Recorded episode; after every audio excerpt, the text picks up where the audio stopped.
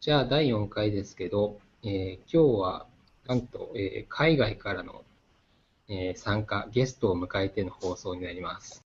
アニョッセヨ呼ばせよ今はソウルです。日帰りですよ。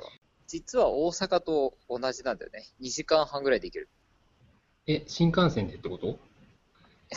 なかなかナチュラルな切り返し。確かにっ。てことじゃねえよ。朝6時ぐらいに起きて、なんかうんうん。いろいろやって、金庫まで。そう。で、あれだから切っえおー38度線はどうやって越えたの？三者です北からね、あのね、南の方に行ったからね。韓国料理食べましたか？いや、それがさ、この放送のために結構いろいろ Wi-Fi をさ、うん。探したんだけど、うん。あのね、なんか金庫なかなかなくて、うん。もう、なんか、一応電波がのところにこう10個ぐらいいろいろな選択肢出てくるんだけど、なかなか何やっても繋がんなくて、うん。うん。で、最後マッサージ屋さんで3400円払えば Wi-Fi ができるみたいなすごいえ？オプションもあったんだけど、最後なんかあの、プリペイドカード買って今繋いでんだけど、あ、そうなんだ。じゃあ、ローミングじゃないんだね。ローミングじゃないです。一人で行ってるの？いや、えっ、とね、今日はね、あの、二人であ、そうなんだ。ね。うん。えじゃあ、その同僚は、隣でブツブツ喋ってる君を眺めてる感じ。いやいや、えーあの、うん他の国に行きました。北京の方に、そのまま分かれてきました。現地解散？現地解散。すごいね。免税店のさ、勧誘とかすごくない、日本語を喋る販売員のお姉さん。すごいよ。カタツムリのパックみたいなのがいろいろ売ってたな。何それ？いや、なんかね、カタツムリエキスでシミが取れるみたいな、勝手に俺想像してたけど。美白製品ですか？で、何？昼ご飯は食べて、昼ご飯はなんか食べたか食べないみたいな感じで、うん。まあ、すもうそのまま午後のミーティングみたいな。なるほど。テレビ会議じゃダメなんですか？この、この録音もさ、まあ、うんテレビ会議みたいなもんじゃない？うんうんうん。なのに、オフィスに行かないといけないと。いや、それでさ、あのーソウルで、だから、うんまあ、車でいろいろ見たんだけど、いい、すごい良くな、いいところは良くなってんだけど、うん。なんていうのかな、その、格差が広がったって言ったらすごいなんかこう、陳腐な。言い方なんだけどさ、うん。もう、ボロいところはずっとボロボロのままで、時間だけ経ってて、うん。そのね、強弱がさらについてるなって感じ。ビットコインは普及してそうだった？ビットコインはね、その、コンビニで話、買えるって話を聞いて、いろいろ見てみたんだけど、うん。なんかまだそんな売ってなかったな。あ、そうなんだ。うん。え、じゃあ実際に、あの、街中はほとんど出歩かずに、ミーティングだけして帰ると。そうそう。ミーティング終わると、うん。どうだろうな。もう、タクシーから降りたらミーティングで、うん。ミーティング終わって戻ってきたらタクシーが待ってて、それ乗って別のところみたいな感じだから、あそうなんだ。複数もあったんだね。そうそう。うん。あんまり何もエンジョイできなかったですね。できないでしょ。大阪行ってミーティングこなしてまた帰るみたいなね。それそれ。で、で、今日は何時にこの東京湾に到着するの？えーっとね、9時、えいやいや、9時、10時か。夜の10。時ですね。うん。おー10時ちょうどぐらい。この、出張して、現地レポートをどんどんやっていきたいいいですね。ね。あ、ちょっとそろそろ登場が始まってるんですけど。じゃあ、華麗にナッツリターンを決めると。いうことで。ナッツイヤーなんでちょっと。いやね、今日ね、行きでもナッツ出てきてね、あ、これかと思っちゃった。これの出し方で切れるって結構難しいなと思って。すごい、すごいホットイシューだよね。横のね、乗客ね、なんか寝てるのを起こされてね、ナッツもらってたからね。絶こっちの方が綺麗対んじゃないか。これ戻っちゃうかなっていう。これ何 ?Wi-Fi の元は取った感じですか？おいや、これ撮ってるでしょ。あ、そ確かね。う。なるほど1ね。時間、1時間400円。いや、1時間200円みたいなやつだから。うん。うん。了解です。あ、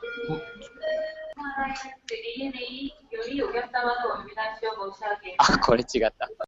これでちゃんとあの空港らしきところにいるっていう、エビデンスは取れたからね。仮想空港はやめましょう。仮想通貨ぐらいにして。了解です。じゃあ、こんな感じではいはい。第4回続けていきますので、はい。続きはまた今度。じゃあ、第4回ということで、じゃあ、えっ、と、今日は日本の金融業界で仮想通貨がどう捉えられているかということをちょっとまとめてきました。でソースとしては、えっ、と、まあ、金融業界で、えっ、と、まとまっているニュース元ネタとしては、金融財政事情っていう各週で出されている雑誌があるんだけど、これで2014年にやっと1回特集があったというまでは分かってます。で僕もちょっと調べて、まあ、みんなにシェアしたんだけど、中身で、あの、記事書いてるのって、大学の教授とか講師ぐらいで、えー銀行の、まあ、銀行員だとかね、観光庁の、えー官僚とか全くこう興味を示してないですと。とただ、放送会の方ね、えっと、弁護士の先生とかっていうのは、えっと、ちょっとどこの事務所かっていうのはちょっと今忘れちゃったけど、弁護士の先生一人目立ってる人がいて、その人が仮想通貨に関する、まあ、論文とかコメントをネット上でいくつか出してる状態というふうにとどまっています。で、ここはちょっと、あの、森にも聞いてみたいんだけど、なんかそういった仮想通貨に関する法制度とか、まあ、ビジネスケースとかなんか聞いたことはある？仮想通貨ってこと自体はそもそも知らない人が多いので、まあ、私が仕事をしている限りでは、あの、そのような相談も受けたことないし、そのようなことについて意見を述べている先生っていうのも聞いたことないです。ただ、最近聞いたことがあるのは、まあ、知り合いの先生なんだけど、なんかその、中身はわからないけれども、ちょっと仮想通貨に関するビジネスをやりたいと考えていて、その法的問題についてちょっとアドバイスを受けたいみたいな相談があったとは聞いています。うん。うん。まあ、あと僕がちょっと見たのは、まあ、仮想通貨関係の取引上のホームページ見ると、まあ、なんとかっていう弁護士事務所と契約してますよっていうことをかなり前面に押し出してね、そうだね。うん。うん。そういった事務所もあるけどね。うん。まあ、ただ実際にそれを弁護士事務所側がどれぐらい理解してるのかとかっていうのは、まあそこからだとよくわかんないっていうのが本当だと思うな。正直まだまだ、あのね、精査が必要な分野だから、まあ必ずしもその確かに、そのサイトにある弁護士が仮想通貨そのものについて理解した上でアドバイスをしてるかどうかはちょっと未知数というところがあるよね、やっぱり。そうだね。まあなんか名義貸しというかね、ちょっと箔をつけるために弁護士のはい、名前はい。乗っけてんじゃないのっていう。そうだね。まあだから一般論といって、その、まあ、要はその自分の商売の安全性を謳うために、わざわざ私の、えっ、と、サイトは、このような弁護士事務所からアドバイス受けてますって書くだと思うんだけども、まあ別にそれ書かなくたって信頼できるとかは信頼できるし、逆に言うと、まあ、あの、合法性を疑われるからそういうことを書いてるんだなというふうに見る人は見てしまうというところがあるよ。業界では、まあ、弁護士事務所とか弁護士名見たら、あこの人は、あちょっと危ない人先生だなとかっていうのはわかるけど、まあ一般の人はそれわからないから、例えば、まあ、3つぐらいの事務所からちゃんと顧問契約結んでアドバイス受けてますっていうのが書いてあったら、それを信じる人もいるのかなと思ってしまう。うんうん。で、仮想通貨、そもそも僕らが話している仮想通貨のテーマであるところの中央集権化の否定とか匿名化っていうのとは全く逆の方向に進んでいこうとしているのが日本の銀行。そうだうね。ん、で、まあ個人的には海外送金なんかもっと効率化してほしいなって思ってんだよね。あの、うんまず手数料が高い。高いな、これは。具体的にいくらぐらいなの？4000円から5000円かかります。最低でも。えっとね、金額の高に関わらず1回の送金で4000円から5000円。うん。うんそれプラスなんかその金額に応じてプラスアルファがかかるってことなの？いや、違う、違う、違う。金額に応じてプラスアルファじゃなくて、単純に1回の送金でいくらっていうか。あ、そうなんだ。多分ね、あの、1回に送金できる金額の上限もあると思うよ。ああ、なるほど、なるほど。うん。まあ、だから、じゃあ、けそうすると金額、送金する金額が少なければ少ないほど、そう、負担率が高まるってことだ。まさしくそういうことだね。うん。うん。で、さらに、今、その法律的な縛りもすごい厳しくて、あの、犯罪収益伝防止法っていうのと、あと、アンチマネロン、あと、外為法のね、縛りがすごい厳しいから、窓口でね、めちゃくちゃ質問されるの。例えば、送金目的何ですかとか、送金先はどんな個人ですかあなたとの関係性何ですかと。あと、あなたが送ろうとしている資金ってどうやって稼いだんですか給料ですかとか。ああ。で、さらに、それを証明するね、公的ドキュメントまで求められる場合がある。ええ送金先に？だって、それ出せない場合もあるじゃん、そんなの普通あるあるあるある。そしたら送れませんってことになるの？そういうことになるね。あ、そんなに厳しいんだ。ヒアリングした上で断るからね。銀行あは。あ。うん。なるほど。で一回送金するだけでね、優にね、30分から1時間かかるよ。かかる。へなんか、え窓口で軽く ATM 使うみたいなスピードじゃできない。ああ、そんな厳しいんだ。ヨシの場合もやっぱり、日本からね、いや、結構厳しかったよね。あのそのさっき言ってた手数料も、まあ、じゃあ1回の生活費で30万円送るとして、5000円ぐらい手数料かかるでしょ？まあ、なかなか割合は大きくて、で、手続きも、まあ、窓口行くと、なんか違う部屋に呼ばれて、2回ね、2回ね、まあ、お申し込むとこに行かせられるからね。ちょっとゆっくりしたうん、落ち着いた空間に呼ばれて、あ。なんか椅子に座らせてもらっていろいろ聞かれる。みたい。な。あ。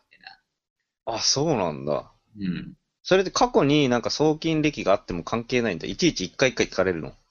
あの、まあ、向こうもその、同じ人がやってなかったりすると、はいはいはい。ああ、はいはい。なるほどね。担当者がね。はいはい。で、今回はどこに送られるんですか？なんつって、ああ、なるほど。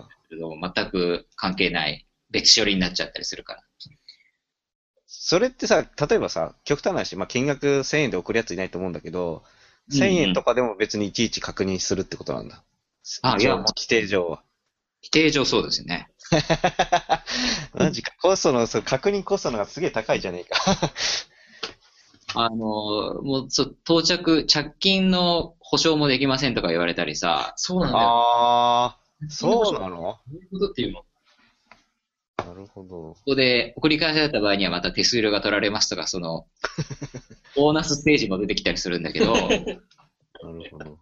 そもそも初めのところでその応募するのが極めて手続きとして煩雑なっていうのは、なんか、そうだね。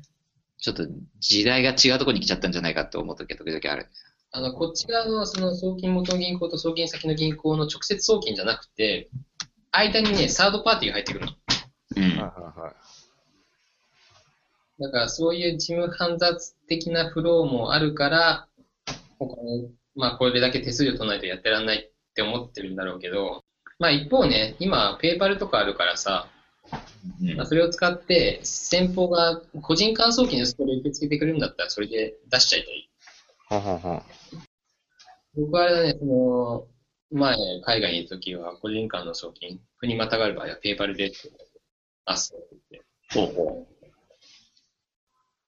なんかペイパルが日本でそういう同じようなサービスをやろうとしたときに、まあペイパルってまあ B2B じゃなくて C2C とかもあると思うんだけど、そのなんか C2C のやり方を直接、まあ海外のやり方を導入してくると、うん。外為法の為替取引に該当して、いろいろ、まあ規制対応しなきゃいけないからやめますみたいな。まあちょっとこれの海外送金の話は、まあ僕の専門分野でもあるので、う。はいはい。ちょっと次回以降はですね、うん。いろいろフォローしていきたいなと思ってます。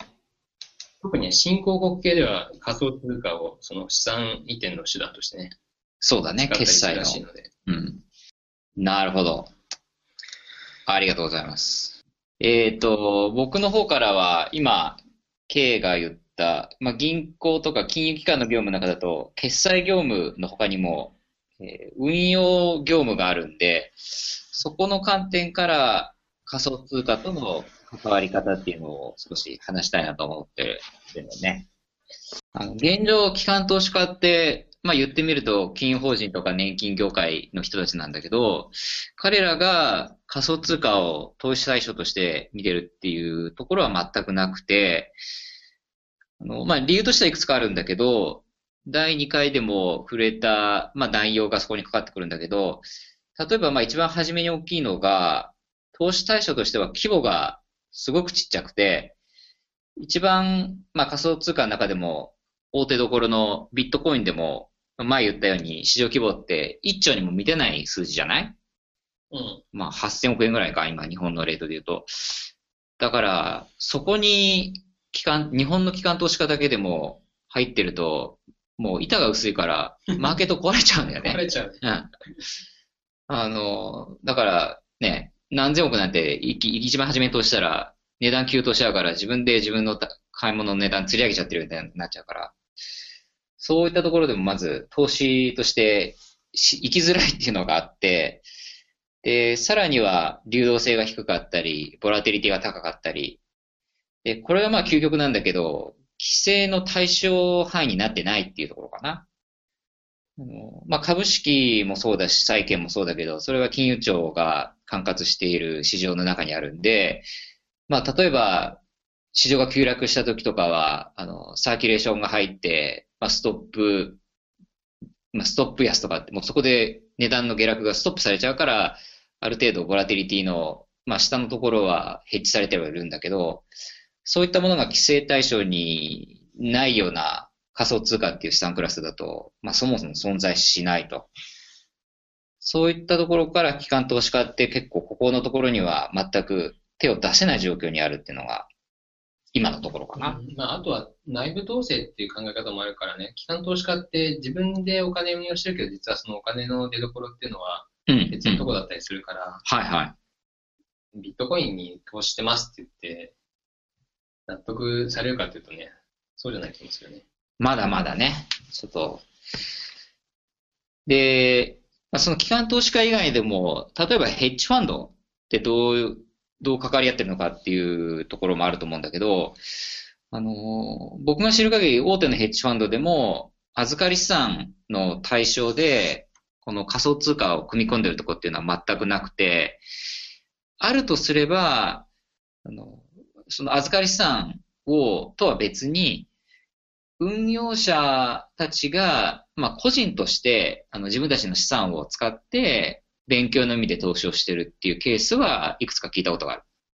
うん。まあ、だから、これは、ヘッジファンドとしての、あの、会社の仕事じゃなくて、完全にプライベートで自分のお金を使って投資をしてるっていうぐらいで、まだまだ、あの、彼らも勉強の範囲を抜け出してないっていうのが実際のところかな。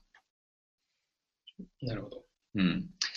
なんで、まあ、まとめで見ると、そのヘッジファンドが一つ、比べる対象としてはいい例かなと思うんだけど、おまあ、20年前もヘッジファンドっておそらく同じような立ち位置にあって、何も知らないところから少しずつプレゼンスが上がってきたんだけど、ヘッジファンド、あの、仮想通貨もそれに似た同じような、まあ、道のりを辿ってんのかなっていうのが僕の理解です。うん。で、ヘッジファンドの場合って、そのプレゼンス認知度を上げてきたフェーズって二つに分けられると思うんだけど、一つ目が、まあリーマンショックの前までだよね。1980年、90年から2007年、8年ぐらいまでの、このフェーズって、あの、まあ規模は小さいんだけど、もうちょっと機動的なお金の動かし方ができる個人富裕層みたいな人たちですね。のハイネットワースとかっていうことで呼ばれる人たちが、主なの投資家で、彼らがお金を入れることで、ヘッジファンドっていう業界が育ってきたっていうのが、うん。初めのフェーズだったんだけど、で、その後、そのリーマンショック以降っていうのは、あの、そこのリーマンショックの急落で損失受けちゃった個人投資家っていうのが抜けて、抜けて、逆にもうちょっと規模が大きくて、保守的な機関投資家層っていうのが入ってきて、今まさに彼らが主役になってるっていうのがあるんだよね。うん。まあ、あの、具体的に言うと、あの、公的年金だとか、あとは、ソブリンウェルスファンドみたいな人たちなんだけど、彼らが、あの、今、もう完全な主役になって、業界が大きくなっているまあ、ドライバーになってる、ね。なるほど。で、仮想通貨ももしかしたらそういう、まあ、パターンで発展していくんじゃないかなと思うんだけど、今、まあ、僕らがいるような第一フェーズって、あの、そういった保守的な機関投資家層なんて入れるわけないんで、それはさっき言った理由なんだけど、あの、まあ、そこを下支えしてくる、あの、主役っていうのが、今回の場合は個人富裕層じゃなくて、逆に個人投資家層なんじゃないかなと思ってる。これは、まあ、いわゆる富裕層ではないディテールの人たち。で、そのツールであると思うのが ETF なのかなと。あの、アメリカだとビットコインを使った ETF が、あの、そろそろ上場するんじゃないかというふうに言われてるんだけど、あの、そうなの？そうそうそう。そうなんだ。まあ、そもそも ETF ってうん。な、何なのかっていうところでね。あそうだね。ETF は、あの、 Exchange Traded Fund っていう、まあ、英語の頭文字の略なんだけど、上場している投資信託で、まあ、流動性が比較的高くて、手数料が通常のまあ投資信託と比べて極めて安いっていう特徴がある、うんまあ、あの、ファンドなんだけど、それの、えっと、投資先が最終的にはビットコインになってますっていう商品が、えーもう少しで、まあ、上場投資なんで上場しますっていううん。形になるんだけど、えー個人投資家が、あの、まあ、より容易にビットコインに対してアクセスできる形として登場するっていうニュース。うん要するに、金の ETF とか、そうそうそうそう、ね株の ETF だとか、債券の ETF だとか。だからどっちかというと、インデックスをトラッキングするようなイメージ。そうだね。あの、その中身で具体的に何をトラックするっていうのは僕もよくわかってないんだけど、でも ETF、あビットコインって通貨だから、うん。いビットコインの ETF を作るって言ったらもうその通貨をトラッキングしますっていう、まあ、レバレッジかけたりとかさ、うん。うん。あとは逆にその、ショートセルかけて逆の値動きしますとかっていうのはうんできるかもしれないけど、はいはいはい。そうだね。うん ETF と言いつつも、もう完全に値段はビットコインのボラティリティをそのままトラッキングしてますっていう、そうだね。そんな感じなのかな？うんうん。まあ、金の値動きをトラックしたり、原油の値動きをトラックするような ETF があるのと一緒で、うん。ビットコインっていう一つの資産の金額をトラックします。値動きをトラックしますっていう ETF。なるで、まあ、なんでそれが、あの、業、仮想通貨の発展の第一フェーズなのかっていうと、僕の考えとしては、その ETF のを通じた個人投資家のお金が入ることで、買い支えというか、下支えの一つ大きなドライバーになるっていうのが、あの、その理由で、よくまあそのビットコイン仮想通貨どう広めていくかっていう鍵で大事なのが、多くの、あの、使い道が増えることだみたいな論調ってよくあると思うんだけど、あの、考えてみると、そう、使える場所が増えましたって言っても、あの、使って、まあ、支払ってそのビットコインだったり、いろんな仮想通貨受け取った側って、結局はそれまあ、通常の法定通貨に変えるっていう作業が出てくるんじゃないかなと。うん。その人たちもまたビットコイン他のところで使えればそれはいいんだけど、うん売り手側がそのビットコインもらったものをまた換金して市場に売りに出すと、またビットコインの値段って下がっちゃうんで、必ずしもそのビットコインがうん。値段として上がっていく、あの、それによって人が増えてくるっていうことにちょっと繋がらないのかなっていうのが一つうん要因としてあって、だとしたら、あの、あ絶対的な買い手として、個人の、まあ、ETF 投資家っていうのが増えてくるっていうのが一つ、ヘッジファンド時代のうん。個人富裕層が入ってきたっていうのと似たような役割を果たすんじゃないかなっていうのがあるのかなと。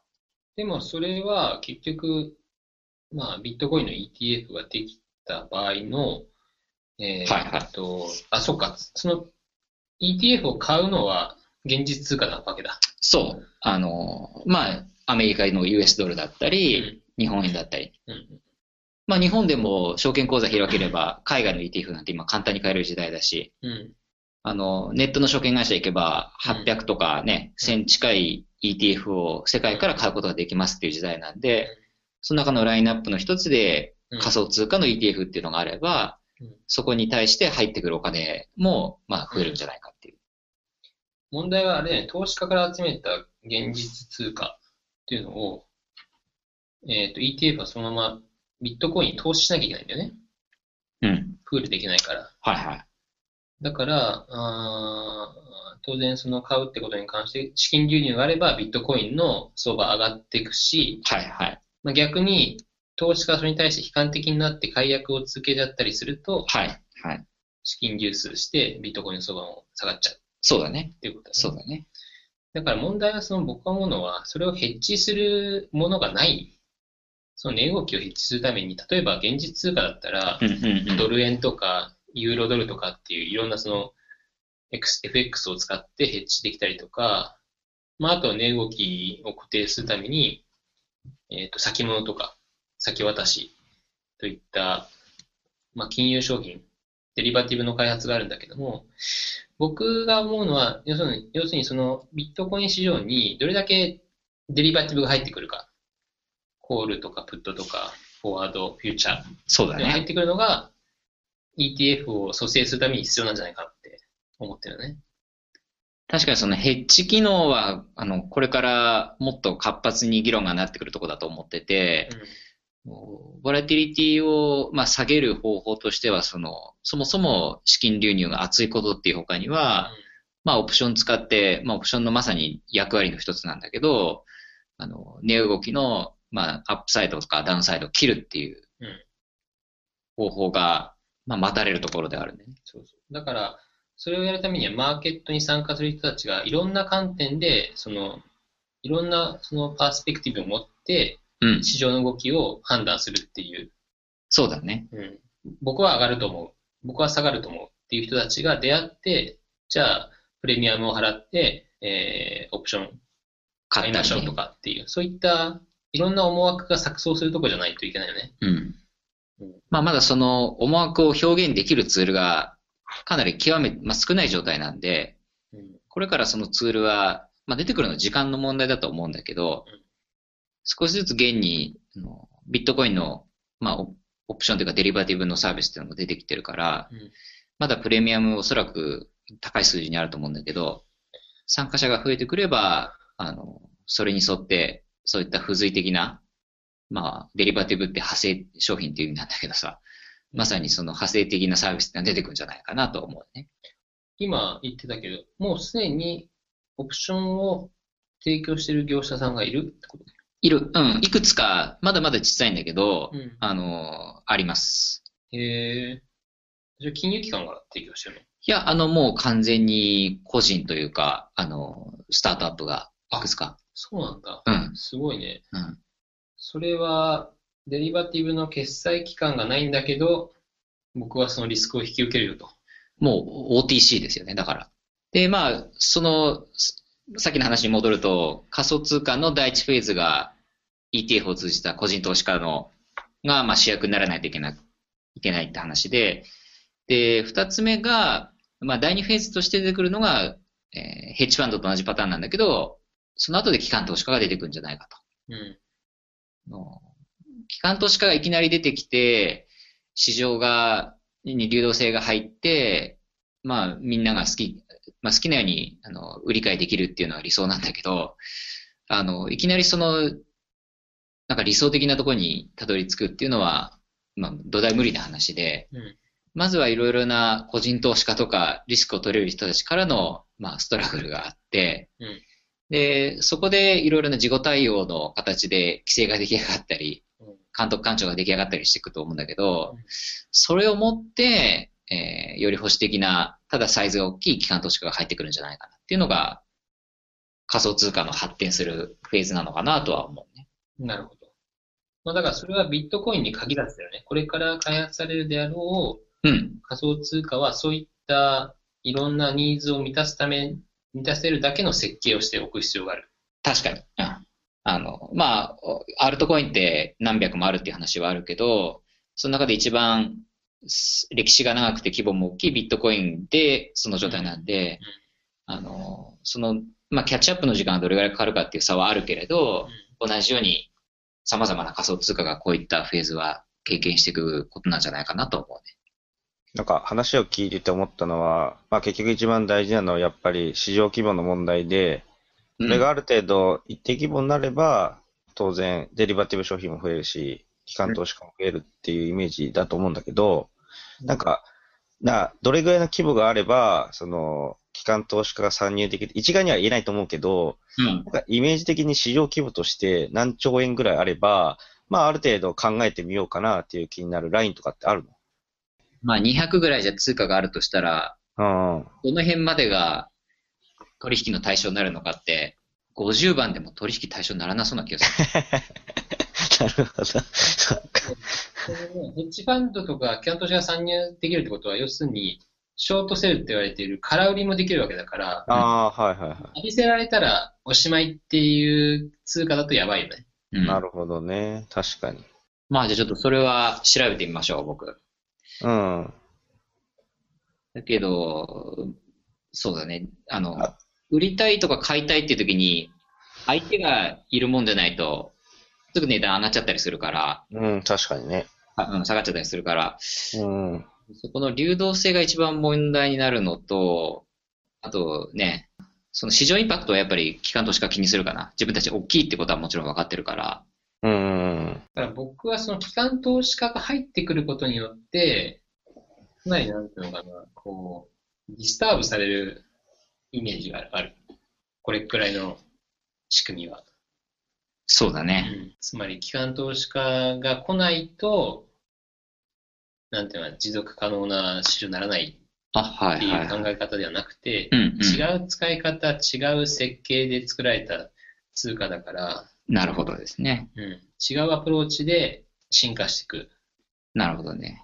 ことないかなって思ったんですよね。うんまあ確かに、投機とか投資の対象としてだけで見るっていうのは本当に側面の一つで、このブロックチェーンという技術を実生活でどういうふうに応用できるかっていう方が、あの、まあブルーオーシャンというか、うん本来のメインストリーム的な役割なのかもしれないね。機関投資家の登場を待たないと、通貨としての役割が果たせないんですっていうのは、そもそも通貨じゃないかもしれない。そうね。通貨っていう考え方を持つと、やっぱり既存の枠組みでね、うんうん。まあ、要するに通貨ってこういうふうに発展してきました。市場はこういうふうに整備されてきましたっていうと、同じ枠組みをはめちゃうんだけども、うん。ひょっとすると仮想通貨に関しては違う考え方をしないといけない。かもしれない。あの、今度また話したいんだけど、ブロックチェーンとか、その、通常のいわゆる法定通貨にはないようなうん。バックボーンがあってこその仮想通貨だから、そのあたりで今までの通貨とは違った発展の仕方を見せないといけないのかもしれないね。うん。そうですね。なんか確かにさ、この、我々も仮想通貨って銘打ってるからさ、そういう表現にとらわれてしまうんだけれども、うん。本当は多分通貨を超える通貨っていうイメージでね、あの、これに携わってる人は考えてるから、うん。確かにね、その一側面で捉えるだけじゃなくて、まあそれが果たす目的とか役割とかっていうのは無限にあるから、まあそっちのフェーズの方がね、本当はね、あの、本質的なところだから、そこに着目して、またいろいろ勉強してくればいいですね。いいです。あのーあれだよね。今の通貨にある機能はビットコインないからダメだとかっていうんじゃなくて、ちょっとそれは両権の狭い。うん。うん。そういう観点での研究がむしろね、むしろ今のある通貨の欠点を補ってますと。さらにプラスアルファでこれもありますみたいなね。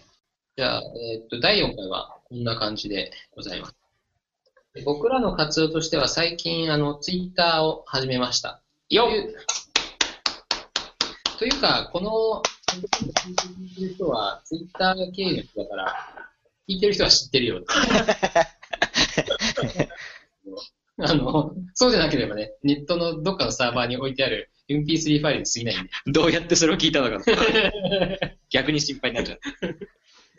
で、まあ、ただ、まあ何人かフォローいただいてます。えー、7割ぐらいは海外の英語しかわからないアカウントなのに、よっ 彼らどうやってこのポッドキャストを理解するんだろう。まあでも日本の人からは何人かフォローもらってるんで、えー、引き続きインタラクションしていきたいと思います。あの、当然何か質問とかですね、認識相違があった場合は指摘いただけるとですね、大変助かそこりますでこの3人でね、あ、言われちゃったよって、直さないとってますので、ありがたいお言葉。ありがたい言葉。で、サイトも近々、えー開設します。おお、なんとですね、モロッコドメインを使うという、モロッコ あえてモロッコ。モロッコドメインです。サイト名は、オクタドットマです。オクタドットマ。もうオクタマね、おー。サイトのアイコンとかで今考えてるところです。